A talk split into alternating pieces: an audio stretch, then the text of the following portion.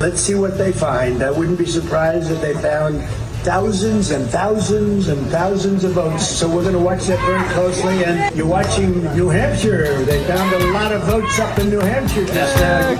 Actually, no, they, they didn't find a whole lot of votes up in New Hampshire just now. Well, I don't know why I came here tonight. But, you know, facts and I got stuff. the feeling that something ain't right. I'm so scared in case I fall off my chair. Uh-huh. And I'm wondering how I'll get down the stairs. Yep. Clowns to the left of me, jokers to the right. Here I am, stuck in the middle with you. Yes, I am. From Pacifica Radio in Los Angeles, this is the Bradcast, as heard on KPFK 90.7 FM in LA. Also in California, in Red Bluff and Redding on KFOI, Round Mountains KKRN, and Eureka's KGOE. Up in Oregon on the Central Coast on KYAQ, Cottage Grove's KSO, and Eugene's KEPW. In Lancaster, Pennsylvania on WLRI, Maui, Hawaii's KAKU.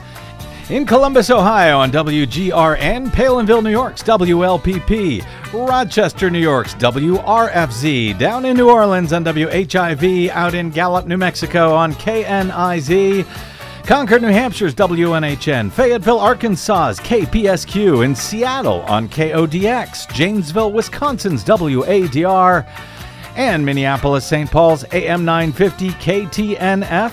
We also stream coast to coast and around the globe every day on the internets on the Progressive Voices channel, Netroots Radio, Radio for Humans, FYI Nation, NicoleSandler.com, Radio Free Brooklyn, Workforce Rising, No Lies Radio, Verdant Square Radio, and Detour Talk. Blanketing Planet Earth, five days a week. I'm Brad Friedman, your friendly investigative blogger, journalist, troublemaker, muckraker, and all around swell fellow. Says me. Says Desi. I do. Okay, just checking, just making sure. Anyway, welcome to the BradCast from bradblog.com.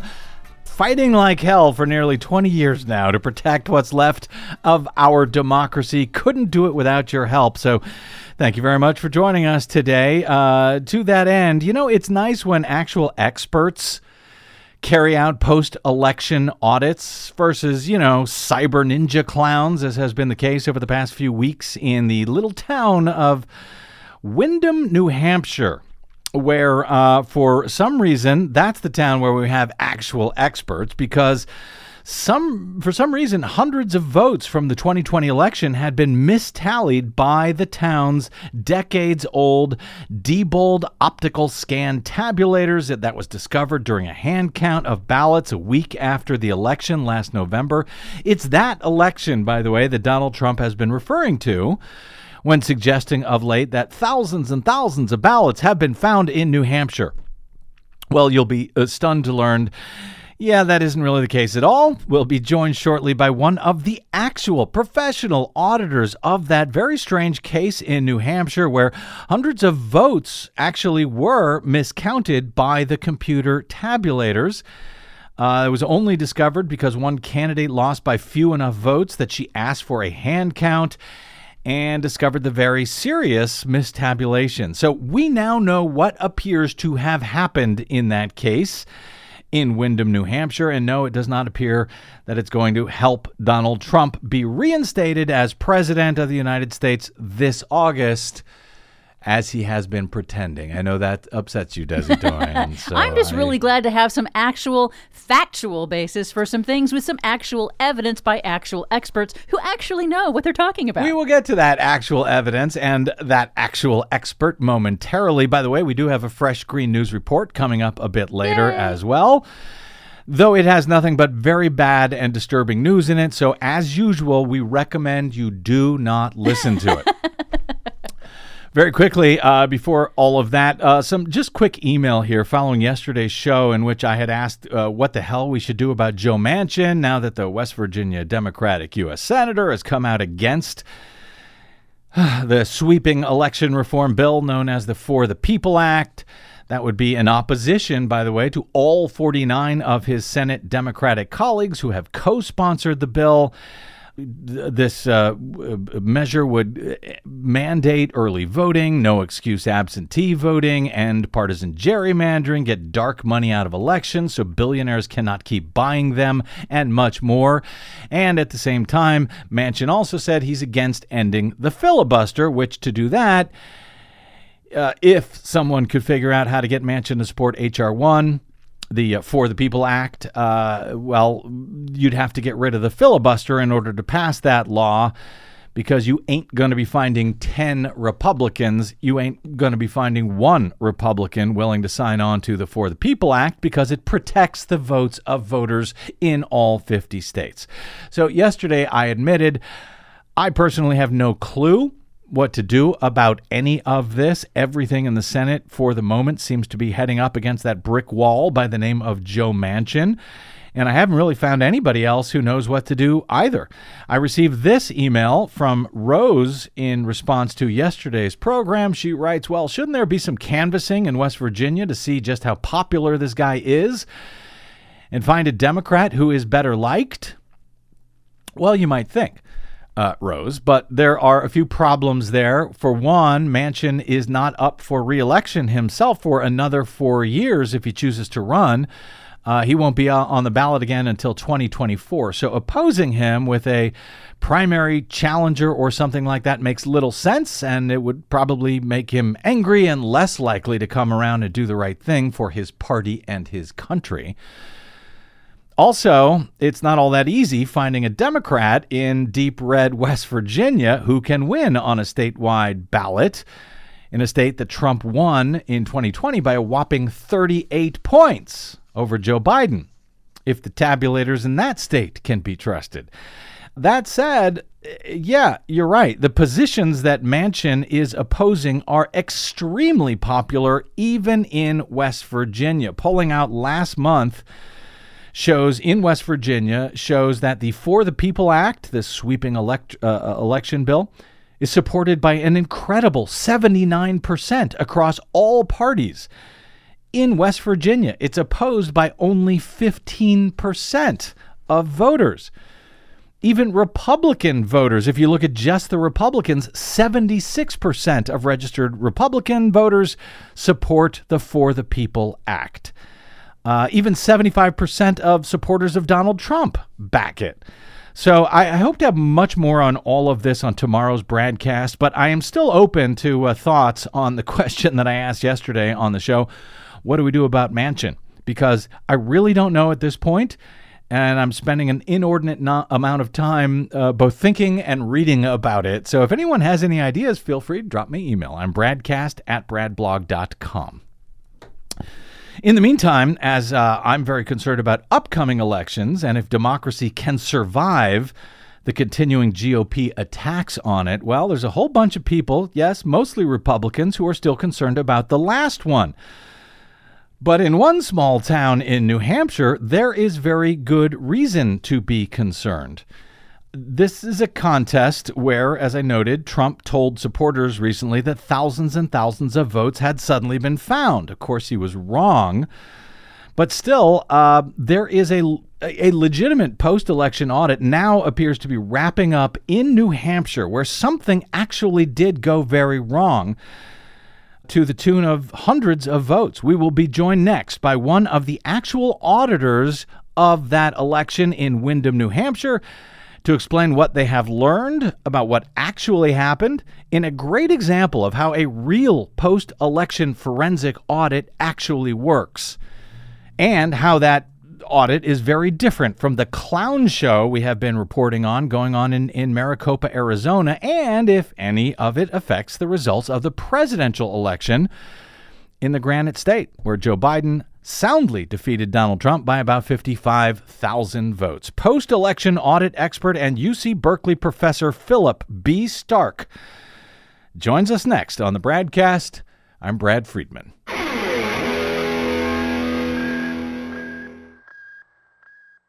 Hey, this is Desi. The BradCast and the Green News Report survive thanks to you and your support. Please drop by bradblog.com slash donate today to help us stay independent every day over your public airwaves. That's bradblog.com slash donate. and thanks.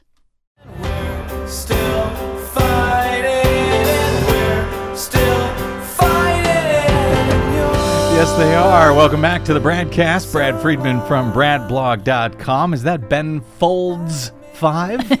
Yes, it is. I see what you did there. Our listeners uh, may find out in a few minutes as well. Well done, Desi Doyen. According to Business Insider last week, observers of the ongoing, yes, it's still ongoing, so called audit of the 2020 election results in Maricopa County, Arizona. That's Phoenix in the state's largest county, uh, accounting for about two thirds of the statewide vote, where Joe Biden was certified to have defeated Donald Trump by a bit more than 10,000 votes last year. Observers have alleged several problematic incidents during the controversial recount, which many, including myself, have described as an audit theater clown show. Not because I have anything against partisans uh, who have concerns about whether election results are correct, being allowed to examine those results to determine if, in fact, they are correct. Even partisans that have been lied to about those results by a former president of the United States, claiming without evidence that the election was stolen from him.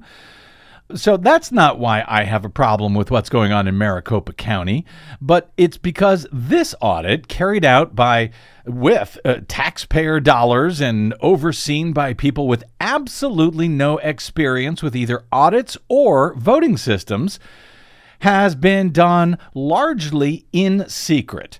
The Arizona Secretary of State had to go to court to allow her observers the Secretary of State's own observers. She had to go to court to get those observers into the so called audit to watch what was going on with 2.1 million actual ballots from the election. And she only gained any access at all a week or two after the tally of all of those ballots had already been underway. The company hired to organize the exercise by the name of Cyber Ninjas, company out of Florida, whose CEO has been echoing Donald Trump's false claims about massive voter fraud pretty much since Election Day. They refused to reveal their procedures for what should have been a fully public examination of ballots.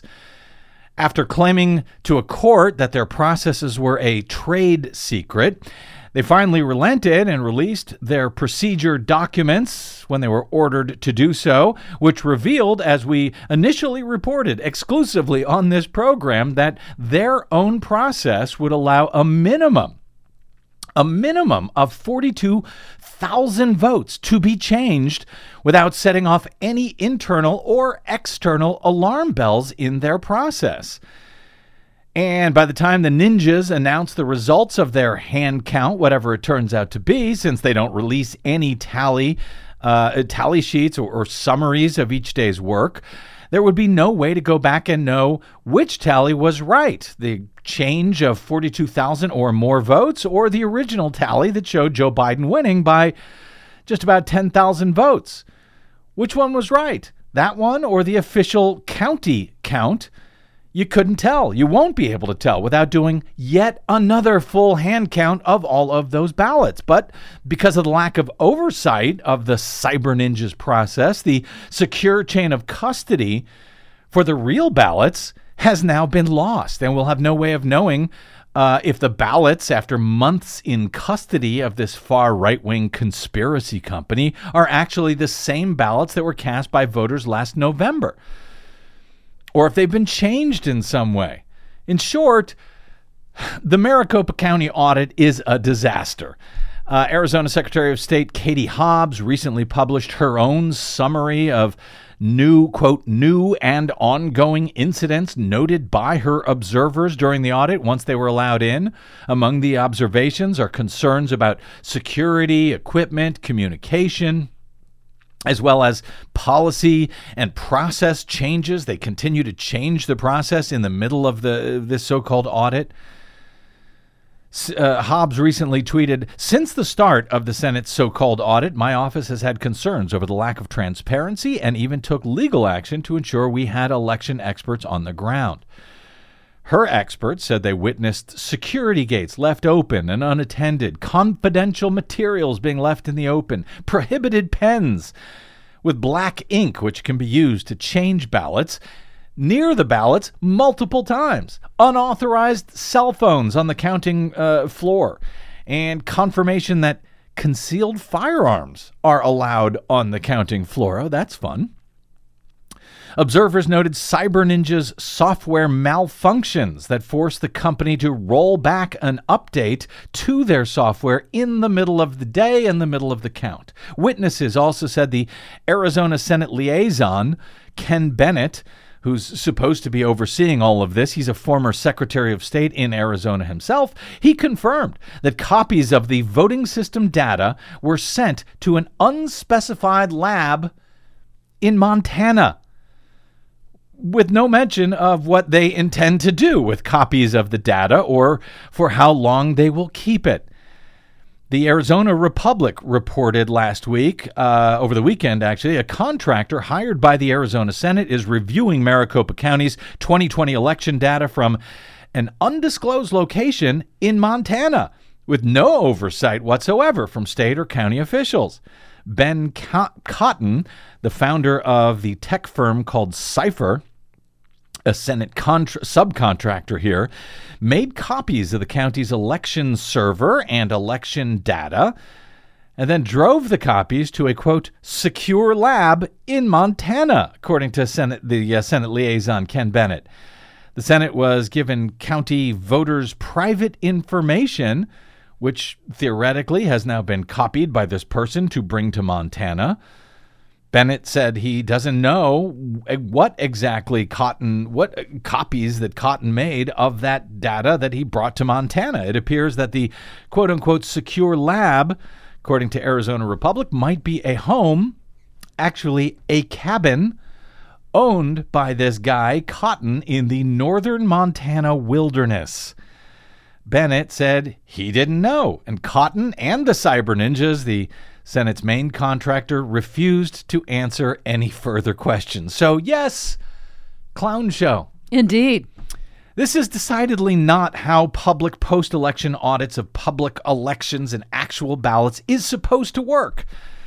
Throughout the week, last week, witnesses also said they noted general confusion among the organizers, a lack of quality control practices in place meant to ensure that data is entered correctly. Witnesses said they saw at least three people who are not Maricopa County residents, quote, rifling through thousands of military and overseas ballots. The uh, this as the decision to carry out this recount by the Republican State Senate in Arizona was made in spite of the county's Republican-controlled board of supervisors vehemently objecting to all of this, saying the election had already been audited more than once by credible, credible firms. In the meantime, however, Donald Trump and his supporters have been citing that Arizona process as a model for audits in other swing states like Georgia, Michigan, Pennsylvania, and elsewhere. And they believe because Trump has told anyone that he can find that somehow magically this effort will result in him being reinstated to the presidency this August somehow, despite the fact that there is so far no evidence that Trump actually won any of these states they hope to audit. And more to the point, there is no actual legal or constitutional mechanism for reinstalling a president based on anything that anybody might imagine they will find in such audits, even if they do find anything. Nonetheless, Trump has been continuing his lies about the election having been stolen from him. Last month, he told a wedding reception at Mar-a-Lago the following. Let's see what they find. I wouldn't be surprised if they found thousands and thousands and thousands of votes. So we're going to watch that very closely. And after that, you'll watch Pennsylvania and you'll watch Georgia and you're going to watch Michigan and uh, Wisconsin and you're watching New Hampshire. They found a lot of votes up in New Hampshire just now. Really? They found a lot of votes up in New Hampshire just now, did they? Well, actually, mm, sort of, but not in the presidential race. And Well, as usual, what the disgraced former president said had the tiniest relationship to the truth, but that was more than enough for the MAGA mob to believe that thousands and thousands of votes were found in New Hampshire, and that an audit in the state would soon reveal him to be the winner of the Granite state's four electoral votes in 2020 a state that he was certified by the state's Republican governor to have lost to Joe Biden by more than 55,000 votes, or more than seven points. But something actually did go wrong in New Hampshire last November, at least in one small town by the name of Windham, which appears to be what Trump was talking about when he talked about all of those uh, votes that they, quote, found there. In fact, there were four seats for the New Hampshire State House of Representatives on the ballot in Windham last November, and there were eight candidates, four Republicans and four Democrats, running for those four seats. In this contest, the top four vote getters in the eight person race would win the, the, the four seats. As it turns out, the four Republicans on the ballot were declared the winner of the race on election night, but the fifth place vote getter, Democrat Kristi St. Laurent, had according to the state's 20 year old Diebold optical scan system, she had come up short for the fourth seat by just 24 votes in this small town, where about 10,000 ballots had been cast.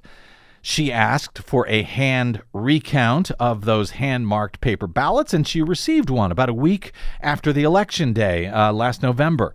That hand count revealed that, in fact, the Republicans in the race, the four Republicans who were declared the winner, in fact, they should have received about 300 more votes than the computerized optical scan systems had recorded.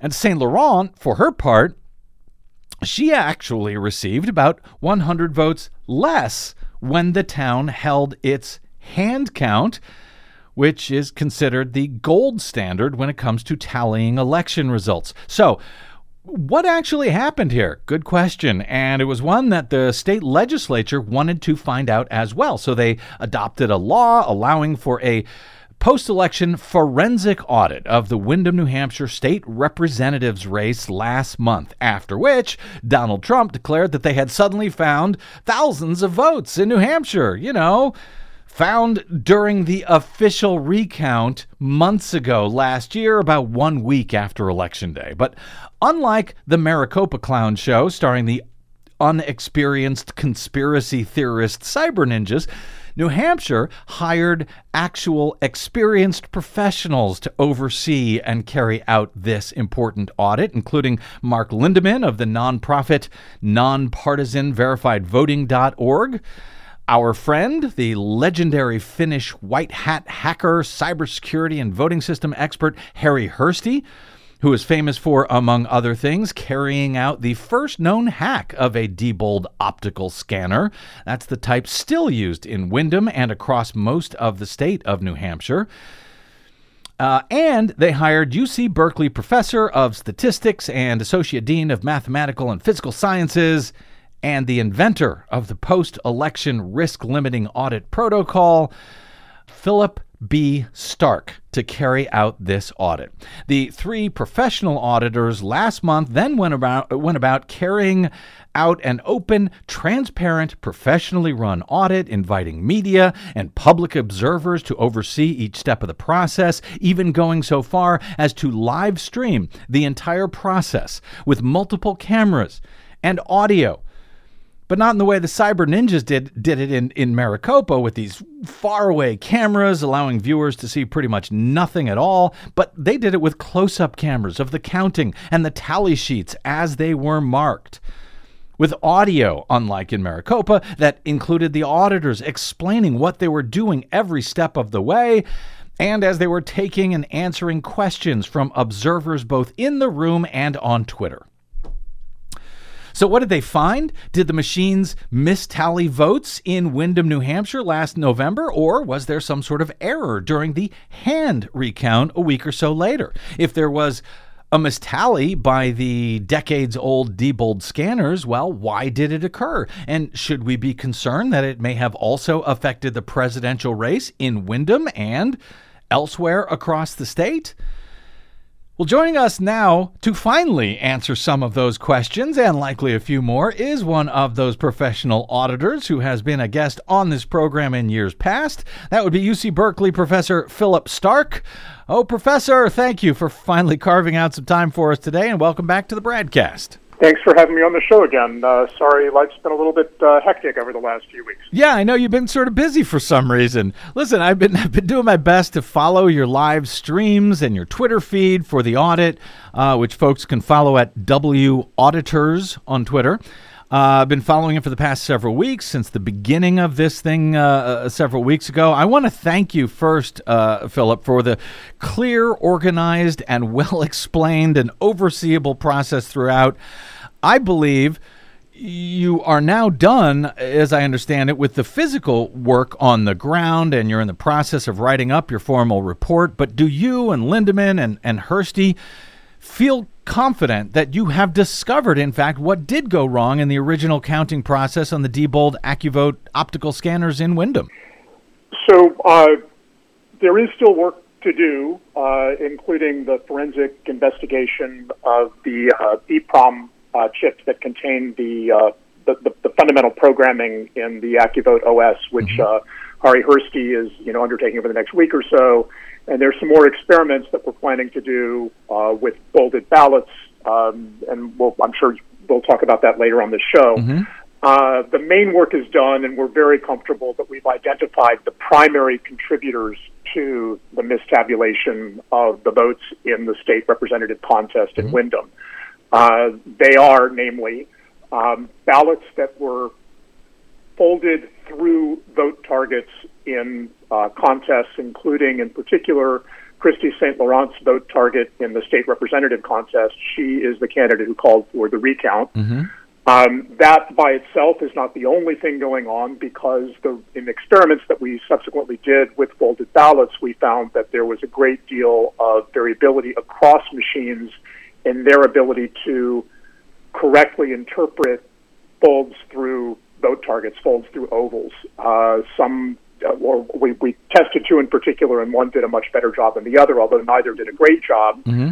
Um, and then the third thing is that it's clear that maintenance does matter because just using compressed gas to blow the dust out of the reader on the machine that was performing worst made it perform substantially better. Again, mm. not acceptably, but substantially better. So me. Uh, we have a pretty good understanding of, of. So I'm talking on top of you. I apologize. We have a pretty good understanding of how the ballots came to be folded, the way they were folded, um, which was generally not along the score lines that the printer puts on them to guide where they should be folded. So if they'd been folded in the right place, this wouldn't have been an issue uh, either. So uh, let me just uh, hit a few of those points you made, just to, uh, to, sort of simplify, make sure I understand them, make sure everyone understands them. When you talk about folds going through a target area on a space, uh, on on a ballot, that target area is the oval where you might vote for someone. In this case, the Democrat Kristi St. Laurent and uh, the fold went through her oval, which the optical scanners appear to have read as a vote. Is is that simply what what what we believe happened there? Uh, that's uh, what we believe happened a lot of the time. there were also folds through other vote targets, uh, including all of the gubernatorial candidates and one of the other state representative candidates, Soti.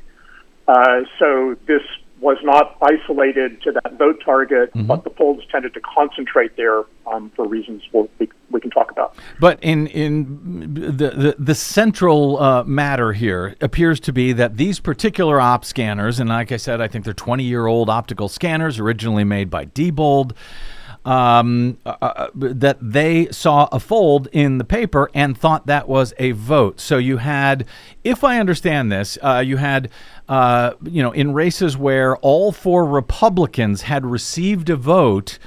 Um, there might be a fold going through the Democrat Kristi St. Laurent's uh, target. That would then make the machine believe the entire race was actually an overvote because you're only allowed to vote for four, but they saw five votes with the scanner and they would throw out those votes. And then when you later counted them by hand, that's how each of those four Republicans gained uh, 300 votes because they were legitimate votes, but they were thrown out as overvotes before because the machines thought someone voted for five people instead of four. Is is that essentially what you found? What what we're talking about? Th- That, yeah, that's essentially right. Um, everybody tends to pick up some votes in a hand count because people are better at ascertaining voter intent than the machines are. Thank you. Um, yes, I agree. examples of situations where that where that happens uh, are, for example, uh, under New Hampshire law, if somebody votes for Sununu for governor and also writes in Sununu's name and bubbles in the bubble as a write-in for Sununu, um, the machine would consider that an overvote since you're only allowed to vote for one in the gubernatorial contest. But human beings under New Hampshire law would interpret that as a valid vote for Sununu.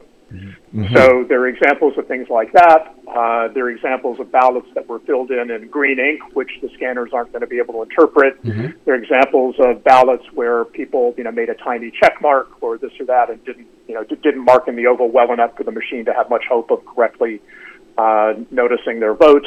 Uh, there were a couple of real unicorn ballots, things I've never seen before, um, where evidently when a voter opened the absentee envelope containing the ballot, they sliced the top third of the ballot off and then taped it back on, Uh-huh. but taped it back on with its head on backwards. Oh boy. Um, and this happened twice in this election, so there's no hope that the machines would interpret those ballots correctly. But human beings reading them can. Uh, so I, I'm currently estimating that about 22 of the votes that the Republican candidates picked up were simply due to the differences between the hand count rules and the way machines tend to read things, and that you know roughly 270, you know, seven of them of those votes uh, were due to misreading folds through ovals as marked ovals. And in the case of the Democrat, who, uh, with the hand count back in November, actually lost about 100 votes, those 100 votes would be votes that she was given uh, because of the folds, and that when human beings looked at them, it was discovered no, that's a fold, that's not actually a vote, right? Yeah, although actually uh, she presumably picked up even more than the 99 because we would have expected her to pick up about 22 in the hand count anyway. Mm-hmm. Uh, so the guess is she picked up something over 100 hmm. when there was a fold through her otherwise unmarked vote target and the voter had not so already selected for other candidates. So they mm-hmm. they'd undervoted um, and the fold went through her vote target. Now, I, I again, I want to try to not get too deep into the technical weeds here, Philip, uh, if possible. But how did you, in general, go about testing and confirming this theory that uh, many of us, if if we bothered to watch, would have seen you uh, sort of walk through over a, a- a period of a couple of weeks last month? Well, uh, one of the mysteries going into this forensic audit in the first place was what kind of mechanism would add votes to some candidates and subtract votes from other candidates. The usual things that go wrong uh, in an election would do one or the other, but not both. Uh, as I mentioned before, hand counts tend to find more votes than machine counts do. If uh, a batch had been hand counted twice, that might add, you know, some hundreds of votes to uh, to some candidates, but it wouldn't be expected to subtract any votes from anybody else. So there was kind of a puzzle here going in, um, and trying to figure out what what could account for those, you know, kind of incongruous facts. Then uh, we made reference scans of all uh, roughly 10,000 ballots that were cast um, in uh, Windham, and Harri Hursti uh, did some image processing, computer vision, to align all of the front pages and align all the back pages and superpose them.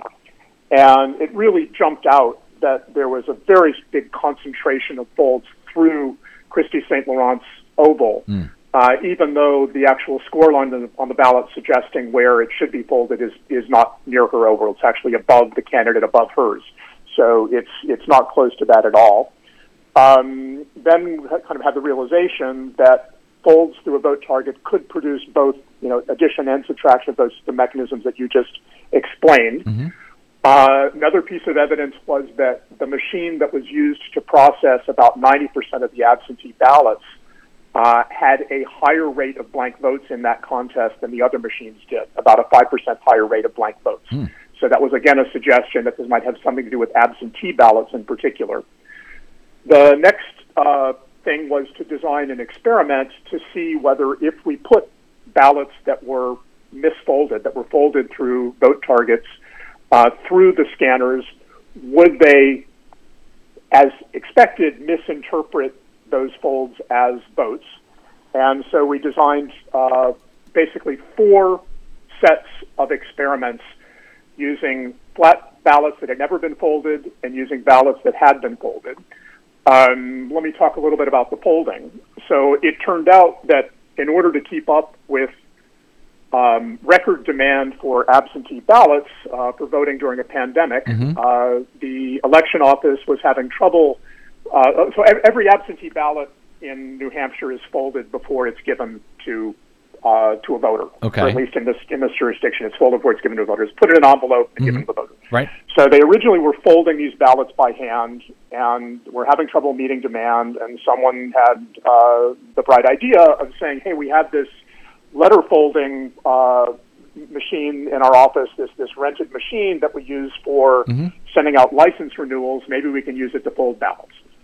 So that's what they did, um, and it just happened to fold ballots very consistently in the wrong place, Gotcha. and in particular through Kristi St. Laurent's vote oval. Now we were able to get a hold of that machine, um, figure out how the ballot we had. There were leftover folded absentee ballots that were unvoted uh, from November, so we were able to use those basically as a template to see what was involved in getting the machine to fold the ballots the way those had been folded. We inspected the folds under a microscope to confirm exactly what the process was and whether they went in, you know, top first, bottom first, et cetera. Wow. Uh, confirmed that the folds were basically iron. So uh, what election officials will often do is use the handle of a pair of scissors or coin to make the crease, uh, to make the fold flatter so that the, the ballot will fit into the envelope. Uh huh. Um, so we can kind of confirmed on a microscopic level what had been done. And then we made four decks of 75 ballots. Two of the decks were not folded. Two of the decks were folded using this folding machine um, and, and, the, and the folding process that we understood the election officials to have done.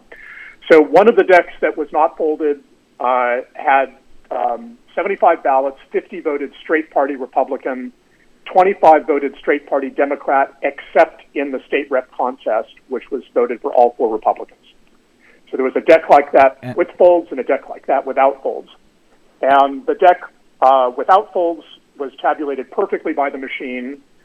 The deck with folds was tabulated perfectly by the machine in every contest except state rep. Gotcha. Well, Um, but when state or state rep, sorry, go ahead. Well, no, I, I yeah, because I don't, I want to. I'm short on time here, and I, I want to hit a few other points. But I mean, all of these experiments, or at least many of them that I was able to watch myself, you sort of, you guys, the, the auditors there, sort of stepped us through, and we could watch this entire process. And I'm underscoring this point, Philip, because.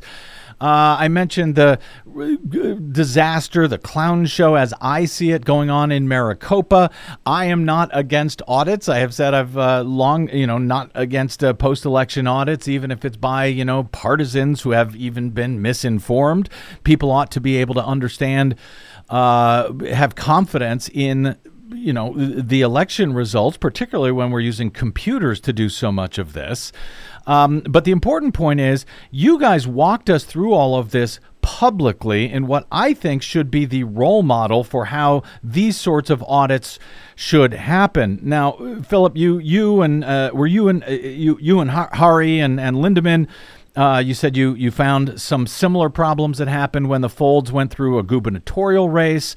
Trump supporters were hoping this audit might offer evidence that the entire state should be recounted at the federal level. Uh, if this many votes were incorrectly read by the scanners in the state House of Representatives race in Windham and some of the other races there, uh, is there reason to believe that similar mistallies may have occurred on these systems in A, other towns, and B, other races, including the presidential race in New Hampshire, which Biden was, again, certified to have won by more than 55,000 votes based on the, the tallies by these same computers? So we didn't see any examples whatsoever of folds going through the presidential contest, much less through any of the vote targets in the presidential contest. We saw a handful of examples of folds going through the gubernatorial contest where they might have added a vote or turned uh, a valid vote into an overvote, but it was relatively rare. But the only place we saw folds consistently through vote targets was in the state rep contest.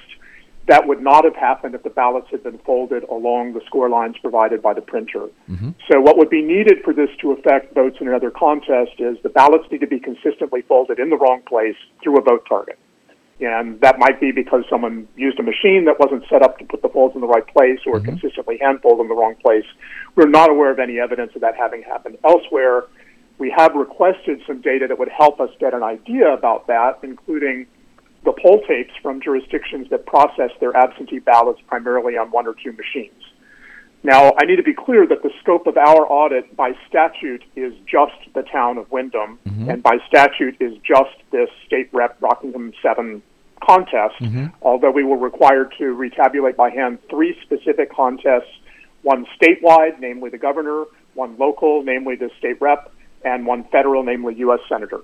Um, we've gotten a lot of heat from people who think that we should have somehow turned this into a statewide audit of every contest.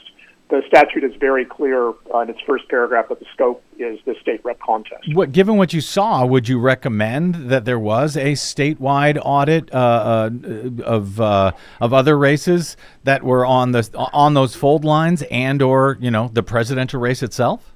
So I, I'm not sure what there is to be gained from doing that right now. There is no mechanism under New Hampshire election law to recall any candidate at this point, so it couldn't change the outcome. And we've already demonstrated pretty conclusively that this can happen and can alter votes. So, for recommendations moving forward, I think we've got a pretty good handle on what to recommend uh, that uh, that the state do. So, I'm not sure what would be gained, uh, although you know it would it, would be a show. What can I say? well, uh, you know, I, uh, this has been, uh, despite this being really the, I've been on this beat for almost 20 years now, and this has been the most transparent post election audit that I think I have ever seen. I've been following your Twitter feed, I've been following Harri's and the uh, W Auditors feed on Twitter. It seems like you have been challenged, despite all of this transparency, you've been challenged, you've been attacked a lot by uh, some of the MAGA folks throughout this process, and even today, with many attacking Hari, incredibly enough, who's been trying to speak to any and all such critiques, legit or not, as I've been watching uh, on his Twitter feed. Given what seemed to be extraordinary transparency here, what what are or what were the complaints about, and and did you learn anything from them? Did they change anything that you were doing along the way during the process? The, the complaints seem to be largely based on um, either a misunderstanding, uh, wh- whether deliberate or not, of things that we have said, and a lack of understanding of the AccuVote OS you know, scanner tabulator, a lack of understanding of how New Hampshire runs its elections, or understanding of New Hampshire election law, and also people somehow thinking that Twitter is a definitive source of information about the audit rather than the live feed and the uh, New Hampshire Department of Justice's website, where we've been posting all of the evidence uh, as as we've accumulated it. So. Uh, there's some people who are definitely um, accusing us of fraud, lying, uh, being on George Soros's payroll. Of, uh, Are you? know, tr- Are trying you? to cover something up? Uh, no, I'm not. Um, Who, who, who paid for uh, who actually who paid for this? do. Who paid for this uh, account? Was this was paid by the state of New Hampshire, right? Unlike the Maricopa, where they paid some money to the cyber ninjas, but they raised a whole bunch of private money. Did something like that happen here in New Hampshire? Uh, I'm working on this for free. I'm asking to be reimbursed for my airfare and hotel and, and you know and, and meals. Um, Harri is being compensated by the Secretary of State and Attorney General. He was the auditor selected by them. Uh, Mark was selected by the township. My understanding is that he isn't billing for his time either. That verified voting is, is covering the cost of his time, but I, but he'll probably I assume he'll be submitting expense uh, uh, claims to uh, to the town of Windham. Um, so my understanding is my expenses will be split between the town and the state. I, Um, I know. But I, yeah, I- this, well, this is not a for-profit thing for me. Gotcha. And I know I got to let you go here uh, momentarily. So, very quickly, let me see if I can get in two more quick questions. I don't know how close you have been following, Philip Stark, the uh, Arizona audit in uh, Maricopa since your work has you know, been cut out for you there over the past several weeks in Windham. Uh, but do you know enough about it to know if voters should have any confidence? You're a post uh, election uh, audit expert. Should voters have any confidence in what the cyber ninjas might be finding out there in Maricopa? And if not, why not, as you see it? Well, I have not been following all of the details, but I'll say a couple of things. One is the way they're doing their hand count is guaranteed to produce an inaccurate hand count. You really need multiplicity and redundancy. Uh, you need to reconcile uh, things as they go along, and putting ballots on a lazy Susan and having them spin around in a hurry is not a way to get an accurate count. You know, we used five-person tally teams, everything visible, the face of the ballot displayed on camera, the face of the tally sheet displayed on camera, et cetera. Um, so I'm much more comfortable, uh, much more confident in that process for generating an accurate hand tally. Um, the other thing I want to say is that Jovan Pulitzer has been uh, espousing lies about our process on uh, YouTube videos and whatnot. And uh, when uh, confronted with the fact that the information was was false, uh, he he's done nothing to correct that or revise the record. You, uh, I know you've been a long uh, proponent for post-election audits, and i- i- having invented, in fact, the risk-limiting audit protocol that a number of jurisdictions around the country now use. It's seen as the gold standard for such audits. Would uh, do you support the calls of those Trump supporters uh, who are now demanding audits in places like Fulton County, uh, Atlanta, Georgia, Pennsylvania, Michigan, and elsewhere? Uh, do you have concerns about them, or do you think yes, we ought to move forward with post-election audits? Well, I mean, I, I think we should routinely have post-election audits pre-certification to ensure that the process, including the electronic tabulation, found who really won. There isn't a mechanism in most of these states for, you know, at this point, changing who won. Understanding what might have gone wrong in the process is certainly worth doing for the purpose of process improvement. That shouldn't be a political issue. Now, Fulton County and Georgia, more more more generally, didn't do the world's best job of keeping track of uh, ballots, um, how many they had, uh, the, the sort of physical custody issues. Uh, I think were were not awesome, at least not uniformly awesome throughout Georgia, uh, as reflected in the fact that when they did their attempt at a full hand count, they found thousands of ballots that had never been tabulated and scans of thousands of ballots that had never been uploaded. So they didn't have good physical inventories of their memory cards either.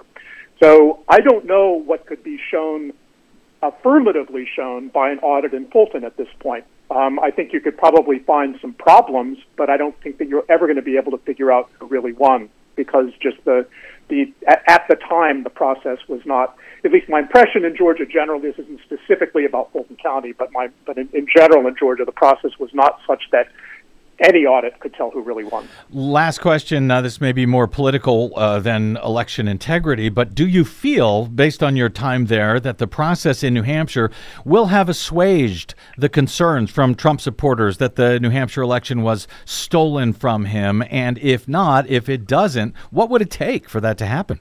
So I, I don't think that Trump supporters are a single block of people who think all the same way. Um, we've been working closely with lawmakers, including um, very conservative Republican lawmakers, uh, who are uh, quite convinced by uh, the evidence that, that we have you know uncovered in the course of this audit, and uh, you know believe uh, as we do that this is uh, you know as Harri put it uh, a, a a conspiracy of coincidences. Just a bunch of things just happened to line up in a particular way that took votes away from the Republicans. If the columns had been switched, it would have taken votes away from the Democrats. If people weren't straight party voters, it wouldn't have taken votes away from the Republicans in the same way. There's like a bunch of things happened, including you know not folding the right place, et cetera. So there are definitely people who think that that uh, uh, Mark, uh, Harri, and I were hired to cover something up. I don't know what it is we're supposed to be covering up. I w- really kind of clueless. The idea that we are not motivated to find malware if malware is there is kind of laughable. Uh, it would be a career-making thing for us. Um, you know, we'd like nothing more than to find malware if malware is there, but we're not going to pretend it's there if it isn't. Um, there, as I mentioned before, there is still a little bit more electronic forensics to do in looking at the contents of the EPROMs, uh, but there was no evidence of malware in the memory cards per se. And the effect that we've observed is, you know, right now just completely consistent. Every test that I've thought of to throw at it, everything that we've done, it really looks like it's the folds. Yeah. Now people are saying, well, if maybe somebody weaponized the folds and knew exactly how to fold the ballots in order to take votes away from the Republicans. Um, could happen. Uh, this is kind of a the, the Wayne's World test, right? Could happen, and monkeys could fly out of my butt.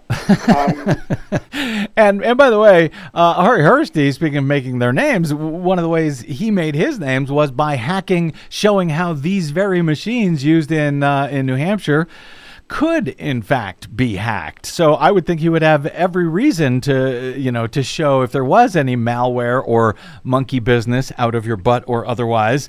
Uh, you know, if you had come across it in uh, in in Windham. Philip B. Stark is professor of statistics and associate dean of mathematical and physical sciences at the University of California, Berkeley. He was also one of the uh, three organizing uh, auditors uh, in Windham, New Hampshire, in this uh, I would call landmark audit. I hope you have to do more of them, even though you may not want to, Philip. But I really appreciate your your clarity throughout that process and in joining us and explaining it today. Thanks a lot, Brad. Good to talk to you. Thank you, Philip. Okay, quick break. And Green News Report is next on the broadcast. I'm Brad Friedman.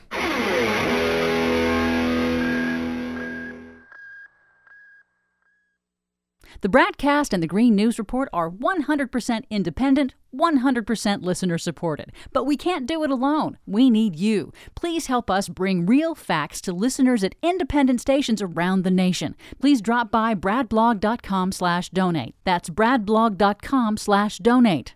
And thanks.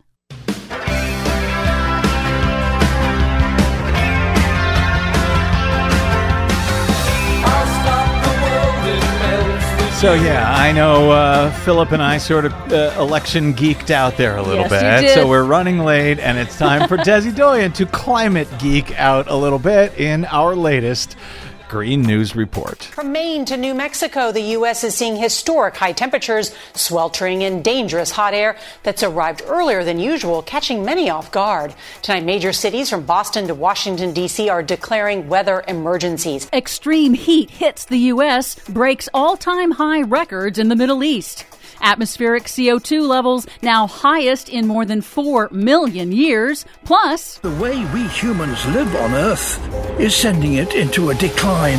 Sir David Attenborough is done being nice about climate change. Yeah, me too. All of those stories and more straight ahead from BradBlog.com. I'm Brad Friedman. And I'm Desi Doyen. Stand by for six minutes of independent green news, politics, analysis, and snarky comment. In neighboring Utah, the dry conditions prompted the governor to call for a weekend of prayer. We need more rain, and we need it now. We need some divine intervention. Aha! Republicans in Utah finally admit climate change is man made because man isn't praying enough. That'll fix it. This is your Green News Report.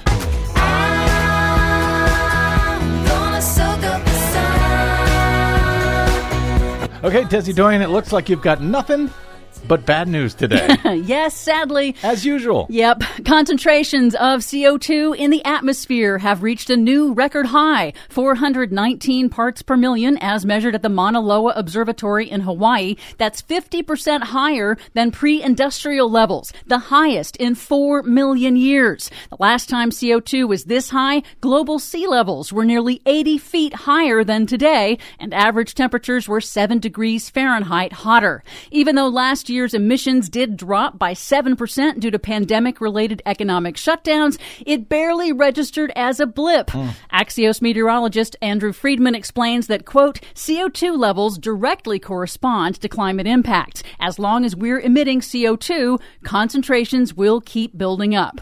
It took more than a century to reach 400 parts per million, but it's taken humanity only eight years to reach 419. We're good at this. Global warming, of course, is already impacting us now. The Russian Arctic hit 89 degrees Fahrenheit last week, and this week a blistering extreme heat wave is breaking records across the Middle East, with temperatures running around 15 degrees above normal, driving temperatures to historic levels for this time of year. It's only early June, but several Mideast countries over the weekend tied all-time high national temperature records, some soaring above 125 degrees Fahrenheit a full month before high temperatures reach their annual average peak. Of course they did. This is hitting us hard and it's hitting us bad.